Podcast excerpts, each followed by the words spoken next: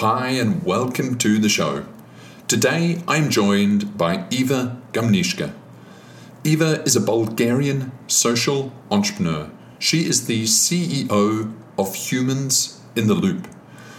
Humans in the Loop employs refugees from around the world in countries of most need. They do work such as AI annotation, uh, and Iva is orchestrating all of these contracts, this work, giving people in most need uh, economic opportunity. She is supporting them uh, through these economic activities and through the process of humans in the loop. It is an organization doing a lot of good. Iva has been on TEDx explaining exactly what she does. She's very young. She has been running this for about five or six years now. She is doing an incredible job, and it is really an inspiring story. Of course, this incorporates outsourcing, so it gets me really interested. We have a far reaching conversation about AI, AI annotation, about human in the loop, also about globalization and the impacts of that, both positive and negative. We talk about sort of uh, accessing the industry and pay. It was a really, really far reaching and really interesting conversation with Iva. As always, if you want any of the show notes or if you want to get in touch with Iva, uh, go to outsourceaccelerator.com slash podcast. Enjoy. This podcast is brought to you by Outsource Accelerator. We are the world's leading outsourcing marketplace and advisory. We help big and small businesses with their outsourcing needs, and we can help you too. We cover everything from offshore business and staffing strategy, optimal outsourcing structures, implementations, and fully managed services. If you are already outsourcing, about to start, or are somewhere in between, then we can ensure that you get the best from outsourcing. That's the best prices, best terms, and of course, the best results from your offshore operations. The Outsource Accelerator Marketplace now covers over 3,000 outsourcing firms, representing a global workforce of over 5 million people. We also host this leading outsourcing podcast, publish Inside Outsourcing, and have over 15,000 pages of content on the site. Because we span the entire market, we can ensure that you get the best deal possible. Get in touch today. Visit us at outsourceaccelerator.com slash quote. Also, if you find this podcast interesting or valuable, please share it. We have now produced hundreds of episodes featuring the outsourcing world's most prominent luminaries. Please show your support by sharing this podcast today. Iva, welcome to the show. Tell me about Humans in the Loop. Hi, thanks a lot for the invitation. It's really great to be here.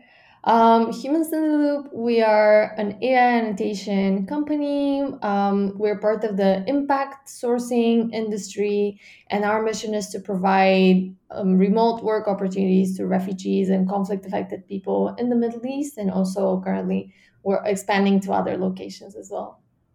Wow, fantastic. And I think the company name is just fantastic. It's uh, such humans in the loop is is kind of a a new uh, area of of evolution, I suppose, for for business and AI, and it, it's um, really exciting. And so I really want to dig into that. But it's amazing that you've nabbed that name for your company. I think you've done absolutely incredible. So tell us what is for those sort of less familiar. What is AI annotation? Um, and then how have you sort of woven that into your structure to be um, uh, sort of impact oriented? Yeah, I would say the name has been incredibly helpful for us just because, first of all, it's uh, very useful for SEO and for people finding us as they're uh, looking up what human in the loop uh, AI uh, is. Um, and also because for us, It includes the social element of including humans in society uh, and integrating them into the job market. So for us, it has this double meaning. Uh, but essentially, it all started as a social project where I my goal was to support refugees that were coming into my home country, Bulgaria. Um, and to help them access the labor market and to increase their skills. Um, and I was just looking for something easy that they can uh, start working on in order to earn some money while they were improving their skills and going through training. So that's how I came across AI annotation, um, which is kind of like data entry. It's a super easy type of job that almost anyone can do. Um, but it taps into this really enormous market of AI uh, services and um, the growing demand by AI companies for more and more data.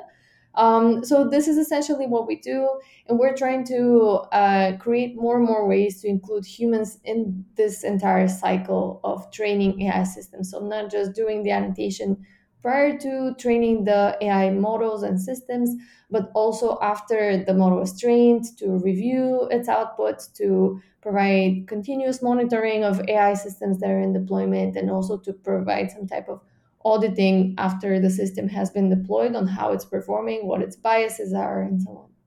Mm. And the perception is that AI is is you know pretty incredible and intelligent, but when you see the back end of annotation, it's really not that bright, is it? And it takes thousands of human hours and intervention to actually teach these models uh, like what is a lamppost what is a person what is a cat. Like it takes incredible time doesn't it yeah exactly and we work in the computer vision field uh, so of course there's also natural language processing and other types of predictive ai that work more with tabular data but in our case, because it's so easy to work with images and videos and to label objects on them, we chose computer vision.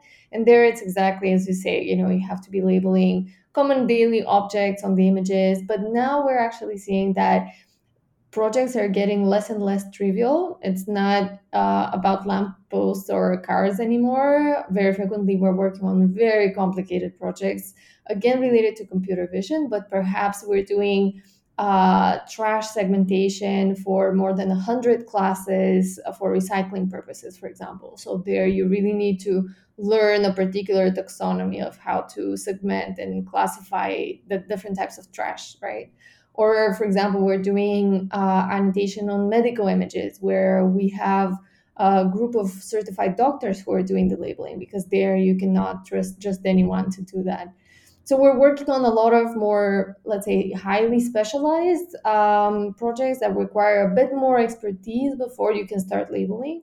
Um, but still, the actual work is quite easy because you're just clicking on top of the image and doing the segmentation. Is the judgment uh, and let's say the consistency among the different annotators that matters the most. Right. So you are seeing as the industry evolves like early day annotation was uh, you know very rudimentary it was the lamppost the cat and what i've noticed is as well you know i didn't realize this but the ai is actually gaining intelligence so you now don't need to point those out and you're having to go more granular and you know you can sort of go deeper and deeper with that granularity but also i've noticed the annotation tools they themselves are getting more powerful aren't they like they will often do a lot of the work for the annotators Whereas previously it was very manual, but also those tools are becoming increasingly powerful. So everything is becoming sort of exponentially quicker. Do you, do you think that the industry will get to a point have will we have annotated everything in 5 years, 10 years, 50 years or do you think that there will always be increases in granularity?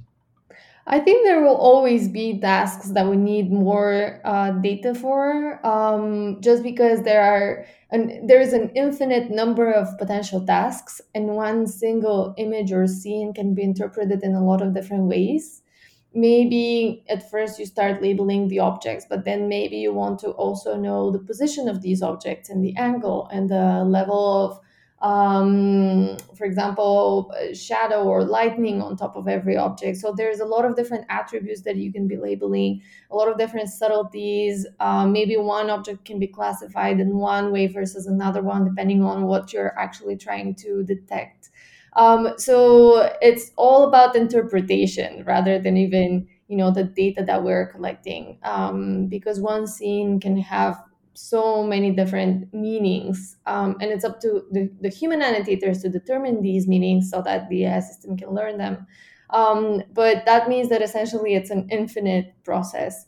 Of course once systems are trained then they need less and less training data. Um, but uh, during the process of deployment, they're facing newer and newer data that is just you know coming through their uh, cameras and sensors, and they have to be processing it. So there, the question becomes: Okay, how is our model performing? Because maybe the training data was too different from what it's actually encountering in the real world. So there, you have to do a lot of monitoring on how these models are performing whether there is data drift and uh, in comparison to the ground truth data um, and then afterwards to continue iterating on the data continue labeling new data and make sure that the data is uh, being refreshed in order to keep the model updated. Right right.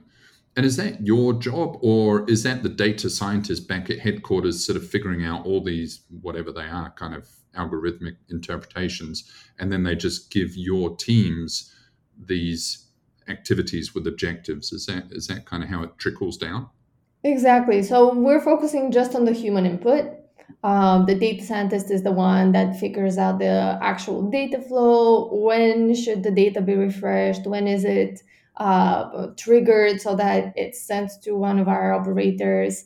Uh, so we just take care of that. But the goal is to make it as seamless as possible so that the data scientist can just set up an automated process. For example, every day to pick the most diverse or challenging examples that the model has encountered to send them to us for relabeling. Then this gets sent back automatically back to their systems. They retrain their models and in that way update them. So that's kind of the ideal. I'm not sure how many companies are actually able to achieve this because there's a lot of bits and pieces and a lot of tools and platforms involved here uh, and a lot of different uh, yeah stages um, but I guess for every data scientist, the goal is to just set up this uh, continuous loop of updating of the model so that they can just go and relax and have a drink while the model is being updated um, and just not care about it anymore.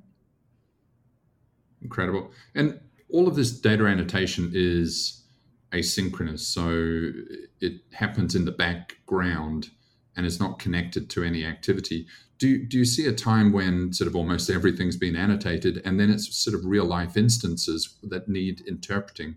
And is that happening now? For example if there's an ambiguous you know if there's a tesla driving down the street and there's an ambiguous um, shadow you know is that a child or a or a fire hydrant or a plastic bag? Like um, and is that sort of beginning is there any connection with having a human in the loop to interpret real life uh, scenarios in real time. Yeah. So this is a very interesting application, and of course, it's uh, very relevant for more high risk cases, as you said. You know, maybe for a self driving car that is driving right now. What is happening right now at Tesla is that they have safety drivers that are available, and they have something like a setup where um, something like a video game with you know your wheel and, and your pedals so that basically whenever the car is uh, unsure about a specific situation it switches to the safety driver who guides it through the problematic situation.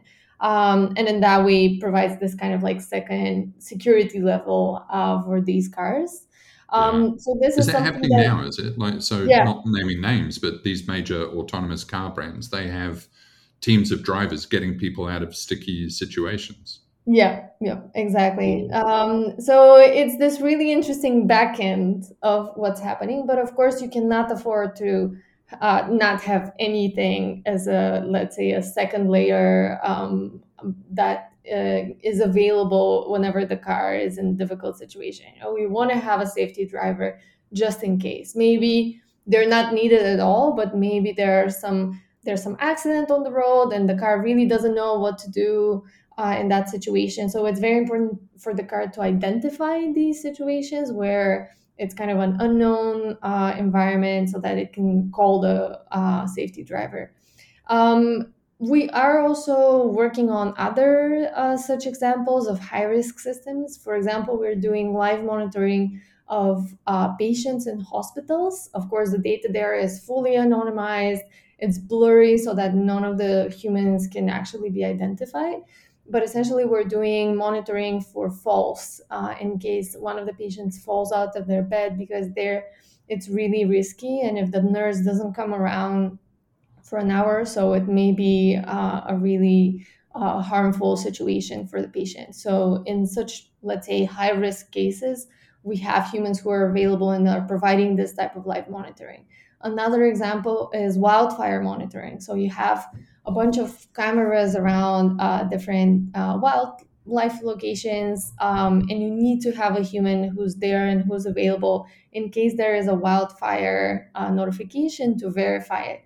Because you want to avoid too many uh, false positives that um, you know ring the alarm and it turns out that it was just someone's barbecue but you also want to avoid too many false negatives where there's an actual fire and your system does not detect it on time so in those cases it's good to kind of like call a human and then mm-hmm. see what the human says as kind of a second layer of verification before promoting the alert and that is the the powerful application of human in the loop, isn't it? Because it's it's um, I think you know with AI it can be over engineered, but it's really difficult to get the the final five percent of accuracy in critical moments, and you could easily just switch that over to a human who to the human it would be obvious and easily resolved and then you've sort of um, eradicated the need for sort of incredible engineering for that final 5% and like there's um, Sentinel as well, like, which is an Amazon product. You know, like that's a house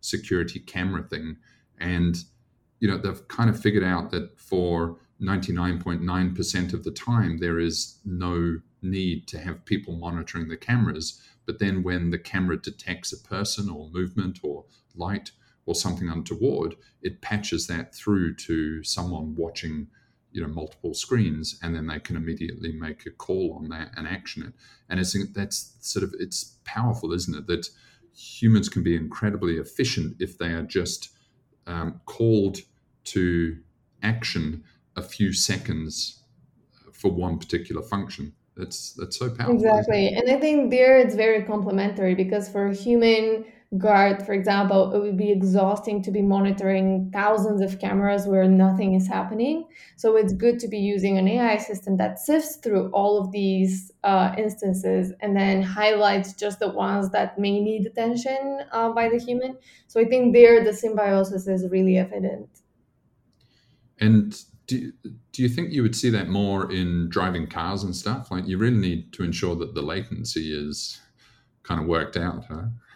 Yeah, yeah. So I think that now, especially the self-driving car manufacturers are preferring to have in-house teams who are taking care of that because you cannot really outsource this. Uh, I mean, big companies like Tesla are not even outsourcing their data annotation just because it's so critical to their mission, and they prefer to have an in-house team that's doing it. Uh, I know that there were some cuts recently uh, over at Tesla, but um, as of last year, uh, they had more than a thousand people working on data annotation in house. Um, and perhaps many of them are going to be transitioned into live monitoring of the fleet uh, as the, the fleet grows in numbers and there is less need for data annotation, but more need for uh, actual monitoring of how the fleet performs. And you, with your uh, company name, you no doubt get a lot of inquiries about this stuff. Um, and with the great resignation, with the shortage of staffing generally, and you know America just seems to be completely unstaffed. Um, do you get a lot of businesses reaching out? There was Freshii, which was one uh, fast food chain in Canada, and that hit controversy because they were starting to get their uh, whatever um, tellers uh, being managed by people overseas. And the drive throughs, you know, I think are a fantastic candidate for being um, serviced by people sitting in a remote location. Because then, as well, you know, if the New York branch is empty, but the LA branch is full, of course, the people just go wherever the demand is. So it, it introduces incredible flexibility, doesn't it? And as you say, like sort of medical assistance, observation, even you know medical like company companionship. Uh, these are incredibly powerful things, aren't they? If the interface um, is smooth, uh, do you do you see a lot of inbound interest in this emerging technology? Yeah, I would say uh, our biggest client uh, base right now is uh, Western Europe because we're also based in uh, Europe. So it's kind of like near sourcing for some of the companies that are nearby. And um, they tend to trust uh, having a Bulgarian company that's also part of the European Union. We're subject to GDPR and other regulations. Um, so in Western Europe, we have our biggest market. But of course, as you mentioned, Canada, the US um, are also really big market for markets for us. Um, what I would say is that um, some companies are uh, leaning more towards hiring locally or hiring an in-house team for more high-risk cases. So for us, it has been a challenge of identifying, okay, which is the best type of use case that we can cover um, because of course um, as you mentioned we have the full flexibility of having a remote global workforce. And sometimes especially when you need 24/7 coverage it's much better to be working with a partner that has workforce in different locations so that they can cover all 24 hours of the day.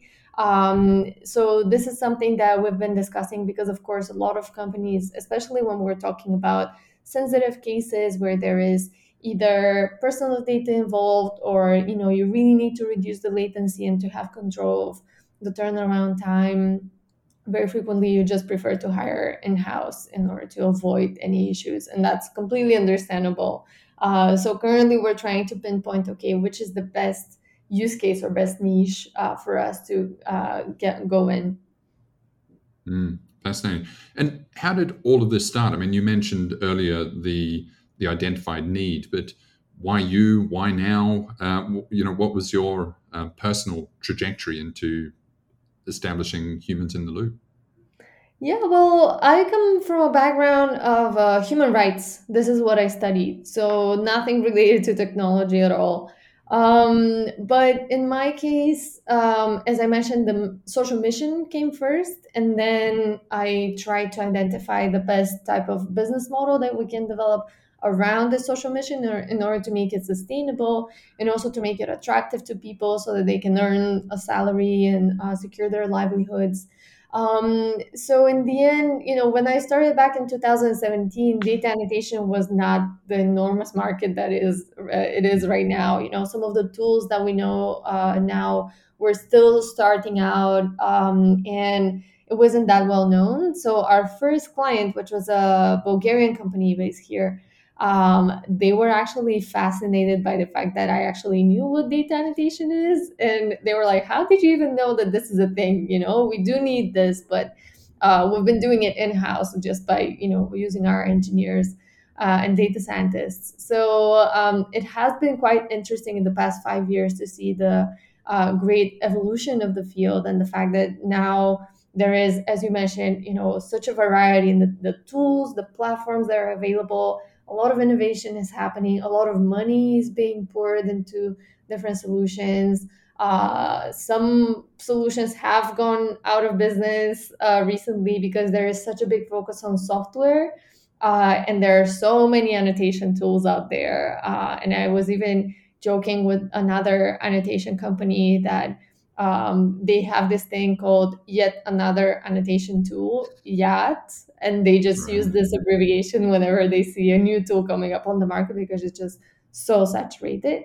And of course for venture capitalists it's much easier to be investing in software because it's more scalable and so on. Um, while the workforce providers who are the key and without which um, software would just be an empty vessel right? The workforce providers are not receiving that much funding. Of course, we have some companies that are really well funded in the field, but not as many as, for example, the different tools and platforms that are out there. Right, that's fascinating, isn't it? Because it's it's a niche, and most people wouldn't have even heard about it. But then within the niche, and, and it's a it, there's a lot of money sloshing around, though, isn't there? You know, there's a lot. The people that are requiring this data annotation, they're pretty significant companies, and are on pretty big missions. So I suppose like a lot of money has flown into that, flowed into that area. Um, but it is interesting what you say. I, in my experience of data annotation, and, and sort of, you know, do suddenly correct me, the the actual data annotators are somewhat um, how do I say this transferable, and then the contract sort of arrangements for these people. There's not a lot of love lost, and it's can it be a bit of a race to the bottom in terms of, you know, like it was five dollars an hour now it's four dollars an hour now it's three dollars an hour and, and it's just a race to the bottom for the for the poor people doing the work. Like have you seen that as the industry evolves? We're definitely seeing that and we're trying to fight against it. Um, but we're definitely getting a lot of client inquiries where the client is saying okay i'm getting quotes that are 50% lower than what you're offering. You know i'm getting I don't know, like one dollar an hour, you know, quotes. Mm. And of course, a lot of companies in the field of AI are just startups. They have limited resources and budgets. They want to move fast and break things and just create something scrappy um, with a very, very limited um, amount of resources. So, of course, they prefer to go for the cheapest solution. And there is an infinite amount of uh, cheap solutions right now on the market. Also, because the barrier to entry is very low. I can very easily spin up a team of 10 people and say that we're a data annotation company. Uh, and I do not need a lot of resources or know how. Um, so, this is something that we've been struggling with because we have a lot of uh, internal rules around minimum wage uh, payments for the annotators and um, you know just dignified wages that we want to make sure that we ensure in every project. Um, so we have definitely lost deals because of pricing. Um, and I mean, I've told my team it's fine to lose a deal because of pricing. It's not fine to lose it because of quality and other issues. But if if it's pricing, it's fine. We're always going to assume that there are going to be clients that prefer lower prices. But as you said, it's a race to the bottom. It's hurting everyone in the industry. Um, and we are trying to promote another, let's say, an alternative vision of data annotators where they're not perceived as so uh, disposable and replaceable and just like cheap, easy labor that anyone can do. But in fact, we're trying to focus on the expertise that they have to develop, on the skills that they need to um, build in order to understand your data. They're the ones who are actually going through your data and that know it the best. Uh, and they can highlight different edge cases, they can hi- uh, highlight different subtleties. So, actually, if you as a client are able to use that expertise uh, and tap into you know that uh, observability of your data maybe you're going to be able to actually uh, yield much more out of the service uh, if you work together with your data annotators and you really trust them um, to provide the best quality um, you know a, a lot of consistency a lot of insight into your data and so on. Right right it's difficult. These industries, as they grow, they also get commoditized, don't they? And then they almost become depersonalized and um, and piecemeal to a degree, which which defeats the whole purpose. Um, and maybe the you know like the irony is that the human in the loop, like actually focusing on that and bringing the human back into the loop, might be one of those solutions because AI does have its limitations. And then if the humans can actually show their capability over and above what the AI can do, uh, it's an interesting sort of uh, sort of opportunity, I suppose, for the humans to show that they they still have the upper hand over the algorithms. Yeah, absolutely. And I think for us, the question is also how do we ensure uh, the reliability of those humans, especially for real time high risk edge cases. Um, uh, how do we reconcile it with the flexibility that we offer in terms of remote work? Uh, because now everyone has gone remote, and we were remote even before the COVID crisis. Um, so we want to be able to provide people with a very flexible and um, you know easy to adjust um, opportunity so that they can um, fit it among their other responsibilities. We work with a lot of women who are also housewives, they have family uh, responsibilities, and we take pride in the flexibility that we offer. Um, now that we want to shift more towards real time model annotation, there we really need to provide uh, a lot of reliability of the workforce and uh, you know very very prompt responses that are guaranteed and of course that's much easier to do when you have an in-house workforce of let's say 500 people working in the supervised environment in your office uh, you know in the, in the, on the same premises um, but it's much more difficult to guarantee with remote uh, flexible workers so now we're kind of trying to deal with this um, discrepancy and, and trying to figure out how we preserve our flexibility while also providing reliability to our clients. Yeah. And going sort of really sort of along the spectrum of human uh, service, like I see a huge opportunity in just basic companionship, you know, not even sort of nursing or medical, but elderly people that are alone and lonely, and that is a growing epidemic. And it just seems crazy that, you know, there's a lot of people on the globe that could help assuage that. And, um, you know, and I understand that there are some people trying to cure this companionship thing with bots and robots. And I'm like, you're crazy. you know, you should get another human on the phone and just have a jolly good chat to them.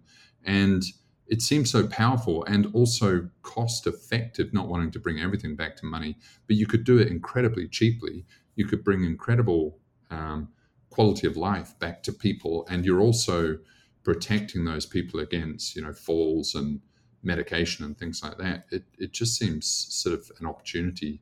Um, yeah, it's true. I mean, we've never explored such a use case um, just because, in our case, we work a lot with people who uh, may not speak good English. Mm. Um, it may not be their first language um, and they mean and it, it's also not usually required in their work when when they work with computer vision ai systems images and videos. And that's actually the best thing about our work because a lot of uh, work that happens online requires people to speak english. So that's a big barrier for them usually. Um, so the fact that we do not require that makes it a lot easier and a lot more accessible for, for people. But that means that for example for more advanced tasks like for example you know being a virtual assistant to someone or being a remote companion to someone there you really need a lot more skills and a lot more communication soft skills english skills and so on which i guess you know with the bot especially now with uh, gpt-3 and um, enormous language models um, it's a lot more easier to just train a chatbot to be like a companion. And we've seen how uh, data scientists like the guy at Microsoft are, you know, arguing for the sentiency of such systems, um, just because they really seem like they can understand you, they respond to you in uh, sensible ways. So it's really uh, it's a very very interesting field, and um, perhaps um, it's even uh, it for for the counterpart that's using the chatbot. Maybe it's even better than using a human uh, you know partner for the conversation just because um, it may not uh, get frustrated or upset you know? Maybe it's just going to interact with you in a positive way if it's set up in that way. Um, so it doesn't have the risks of actual human communication. Yeah. Oh my gosh that's it's either the beginning of the end or it's the, it's the yeah. beginning of the next phase isn't it? But uh, Interesting. And I had a I had a thought once. I, I, was wondering, you know, there's a lot of very poor, extremely poor people on the planet, like in Saharan Africa and things like that, and they have no access to economic opportunity. Is there anything? And I was always trying to think that if you could drop in an iPad into a Saharan village, um, and is there anything, assuming that they don't have education and they can't read, is there anything that they could do that could contribute economic uh, you know contribution to make money. And you actually don't need to these people to earn too much money. Like you know they go down a mine shaft all day for three dollars a day. You know so if you could sort of keep them healthy and they could earn three or four dollars a day it's it, it's a win. But trying to find the the work that is at their level that cannot be done by a computer is fairly limited now, which is which is interesting. But do you think, not wanting to diminish data annotation, but do you do you think like there are parts of annotation that could be done by people with little sort of training or education? Yeah, I mean, that's always been our credo, and we've always tried to make our uh, tasks and our projects as accessible as possible to people, even if they do not speak English, even if they do not have prior training and education. Um, so we're really trying to target those who do not have other job opportunities, even if it's more difficult to work with them, even if it requires additional investment in training and so on. Because this is the essence of impact sourcing, right? Mm-hmm. Uh, you do not choose the highly qualified people who may have other opportunities. You choose the ones who really need your help and who wouldn't have other opportunities otherwise. So it's interesting that you would mention uh, sub-Saharan Africa because we are actually uh, doing a pilot right now in the Democratic Republic of Congo in oh. partnership with an organization called War Child. And there we're targeting specifically youth that are um, at risk of being recruited for working in uh, mines, for uh, working in armed groups. Um, and because there is not a lot of economic opportunities locally, uh, the question is okay how do we upskill these youth in order to give them access to remote freelance work and data annotation?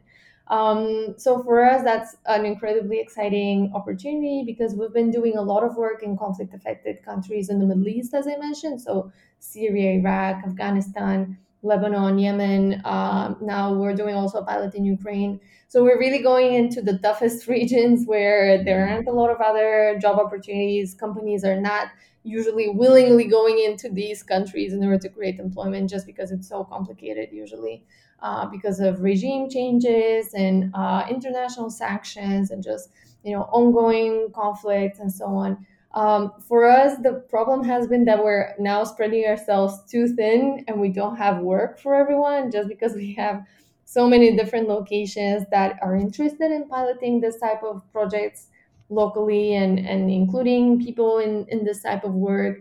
Um, and we want to make sure that if we onboard the new location, that doesn't hurt the existing workforce that we have. Mm. So now we're struggling with the fact that, okay, we're unable to provide work to all of these people who need it. How can we make sure that perhaps they are able to learn annotation skills and maybe go on Upwork and secure clients of their own and practice that, uh, even if that creates even more competition on the market uh, for us. You know, it's actually a great opportunity for people maybe to get started with annotation, to earn some money, to develop their skills for working with clients, and then they may go into something like lead generation or data collection or curation or as I mentioned, like virtual assistants, um, different types of online jobs that they can do. But this can be a springboard for them, hopefully. So this is something that we're trying to pilot right now, and of course, it's quite hard, uh, especially because in a lot of countries you have uh, difficulties with the access to the internet. There's a lot of infrastructure that is missing a lot of hardware that needs to be provided in terms of computers and laptops. Mm. Um, sometimes there are electricity cuts that are affecting uh, entire uh, regions and, and cities.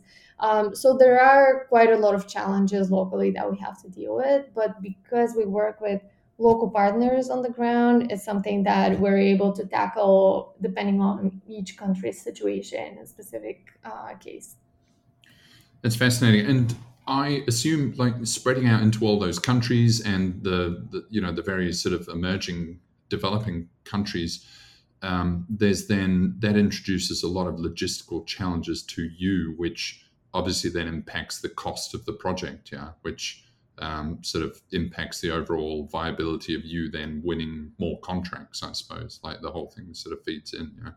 it, and you are. An, I don't want to dive too deep into the organization. You are an organized. You are a, an NGO, effectively. Do, but it well, is. We're both. We have okay. a for-profit and a non-profit. And could you sort of just talking out loud, could you almost get an injection by the Gates Foundation or something to almost execute the operation so that that and then you can do the contracts very affordably. Like you sort of take in charity from above so that you can execute contracts efficiently. Is that can that um we so we do have the ability to tap into uh, philanthropy uh, funding, for example, but we try to uh, fund only our non-commercial activities through that. So, for example, right. if we're doing trainings, if we're doing career development for the people, community management, we have quite a lot of programs through our foundation. But when it comes to for-profit work, we try to keep it uh, strictly business and to not uh, inject too much money into it, just so that we can make sure that it's working in a sustainable way, that the unit economics make sense. Because the problem with philanthropic funding is that sometimes it ends, sometimes it stops, sometimes priorities shift uh, among the funders. So you don't want your business to be reliant on you know those whims, uh, and instead, what we're doing is we're trying to grow the business as much as possible so that it can provide continuous funding to the foundation and combined with other sources the foundation can keep expanding our impact but at least we can have that guaranteed stream or guaranteed budget every year through the profits that the company is generating. Got it. We we are reached out to quite frequently now by emerging com- countries that want to join this outsourcing you know the global sort of outsourcing phenomenon and outsourcing you know we're more in the far more established which takes a lot more sort of well what um, capital investment by by investors and and sort of a more trained um, workforce say. But we are also speaking with uh, an African nation who is desperate to establish their nation as an outsourcing destination. We're also speaking to like Uzbekistan, and we've had conversations with many others, uh, the Balkans, Fiji, and Jordan's coming up there. It's incredible. All of these countries now are realizing that outsourcing is an incredible opportunity. Really, you know, and what it means is it's just people in their economy are able to join the global economy from where they're sitting, which is incredibly powerful, which hasn't existed before. Um, and do you see the same? You know, you almost again not not wanting to diminish what you do, but you almost have a lower barrier to entry, don't you? Do you see? Are there people reaching out saying, you know, can we can we be the next candidates, for example, there must be huge demand. Yeah. Yeah, yeah. This is actually the biggest problem that we have right now that there is so much demand and so many people need work. And of course, we are conscious of the global dynamics of outsourcing from the global north to the global south and the fact that it may create and further inequality, especially if it's uh, lower priced. Uh, and that's why we want to uplift and guarantee minimum wages uh, that are actually for us we apply the same minimum wage across the board. So we try to be fair. No matter where you're based uh, you deserve to pay to to receive the same salary for the same amount of work. Uh, so in that way we're trying to uh, remove some barriers between countries where the standard of living is different because sometimes you end up perpetuating inequality by saying okay in syria the minimum or average wage is this amount so i'm just going to adjust my prices and pay them lower prices uh, because that's you know the standard in their country. Uh, and in fact you're ending up you know underpaying them and perpetuating that uh, standard. Um, so in our case we are conscious that we're playing uh, a very important role in the power dynamics in the field, especially in the AI field, because a lot of the companies that are developing AI systems are based in the global north, and a lot of the annotators are based in the global south. And there's this inequality that's happening, and it may get even dangerous because on the one hand, um, there is there is uh, a lot of exploitation happening in terms of low wages and uh, crowdsourcing platforms that are not paying their workers uh, enough or uh, they don't have a lot of guarantees uh, for their rights. Um, there also is the question of biases and having you know uh, workers from the global south uh, annotate the data um, that is supposed to be going to the global north. Maybe some of the notions are different, some of the understandings are different. Um, so there is you know the subtlety there. And there is also the question of personal data because sometimes we are asked to provide data collection projects, and we have done some projects where you have to go out and actually ask for people to take pictures of the world around them or even selfies so that they can train identity recognition systems. But there, the question of personal data extraction is uh, becoming more and more relevant uh, because usually people in the global north, especially for example in Europe, are protected by GDPR and other regulations, but in other countries, that's not the case. So sometimes AI companies are using that, let's say, gap uh, in order to extract data for a very, very cheap price uh, from people. Interesting. It's fascinating, isn't it? And with any solution, it seems to you know kick up other potential problems, doesn't it? Which we are seeing, and it's uh, everything needs to be sort of monitored and, and adjusted all the time. I've always seen outsourcing as a sort of outright upside or win and a win-win for all involved. And you know, I look you look to China when it started manufacturing, the whole country was you know absolutely sort of rotten poor. Um, and sure, they have poor conditions, but sort of 600 million people have been elevated out of poverty, and they go from being very rudimentary um, manufacturers and now, within about one and a half generations, they're manufacturing better than the US. Um, you know, the latest technology better than the sort of originators. And I sort of I see that as well in the Philippines. You know, people started as call center operators, and now they're KPOs and very sophisticated, very very sophisticated operations.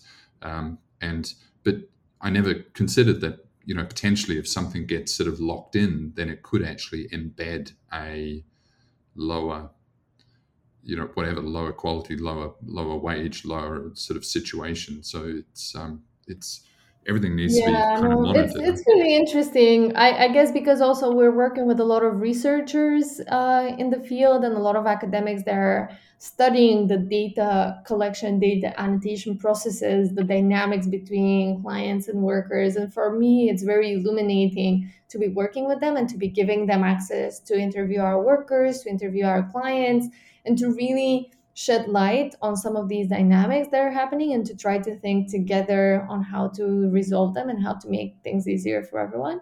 But i definitely you know sometimes for example here in bulgaria i'm seeing the great effect that uh, the outsourcing industry has had as well because we also have a lot of call centers. We have a lot of um, computer science outsourcing and different types of programming services that we're providing to companies but also some companies are uh, locally are now switching from a service-based model to a product-based model where they're actually developing their own products. Um, and it's this great transition from being an outsourcing destination to being an actual producer of uh, technologies and so on. So hopefully this is uh, going to be the path of all outsourcing destinations to actually develop very very strong uh, economies that are based on knowledge and technology as well um, instead of just processing data for uh, the global north. Um, and we we're just gonna have to be very conscious of the role that we play and to try to mitigate the negative effects that this may have on the locations where we're uh, doing the outsourcing work. Yeah, it's fascinating. I'll leave I'll, one last question, and it, it, it's not an easy one though. But you know, people, I believe, like we're heading to one sort of singular global economy, and technology is helping with that, of course. And um, it's becoming smaller, flatter planet. And yet, some people think that, you know, especially with this sort of latest political upheaval, that we're having to manufacture our own stuff and America's going to split off and China's going to separate. And where do you see it ending up? You know, you're obviously leveraging the global economy to benefit um, weaker economies. Do you see it ultimately sort of converging to one global economy? And is that a good thing? Or do you think that this thing is going to kind of break up into shards? Well, I prefer to be optimistic and to say that, you know, this is where we're heading, just a, a global economy that's more equal um, among the different locations and different geographies. Um, for me, that would be ideal. And that's my goal to create this global digital economy uh, that has workforce in different locations and that and where you can earn money at the same rate as the person in the US, the person in Bulgaria, the person in Syria. Uh, and it doesn't matter where you're based. And I know that a lot of companies now are also setting flat rates for people, no matter where they base. Because of course, if you're working remotely, if you have people moving from one place to another, you don't want to be changing their salary based on whether they're uh, in New York or, or they moved to Florida during the pandemic or they moved to Tanzania in order to work remotely for a bit. Of, and of course, they are going to reject you know the, their salary being cut if they just move to Tanzania to live there for six months, let's say, and enjoy the the nature and the sun. Um, so, in my opinion, this is going to be a great uh, dynamic in order to ensure that salaries across the board are kind of leveled up a bit and, and to guarantee that people in different locations receive the same amount of money for the same amount of work, no matter what their uh, GDP is. Um, and I think that this is going to be super, super helpful for kind of uh, creating more global equality. Got it. Fascinating. Well, it's an incredible mission that you're you're working on and working towards, and and you're making incredible, um, you know, getting incredible results with all of it. So um, congratulations for that. If anyone wants to reach out to you or learn more about humans in the loop or anything, how can they get in touch? Um, definitely add me on LinkedIn, uh, Iva Gumnishka, and uh, also follow us uh, on social media, um, Humans in the Loop Fantastic. And I will put all of those links and also to your your website, which is Humans in the Loop, of course, as well. Thank you so much. Thank you as well. That was Iva Gumnishka. She is the CEO of Humans in the Loop. As always, if you want to get in touch with Iva or know any more about this episode, just go to outsourceaccelerator.com slash podcast. And as always, if you want to ask us anything, just drop us an email to ask at outsourceaccelerator.com. See you next time.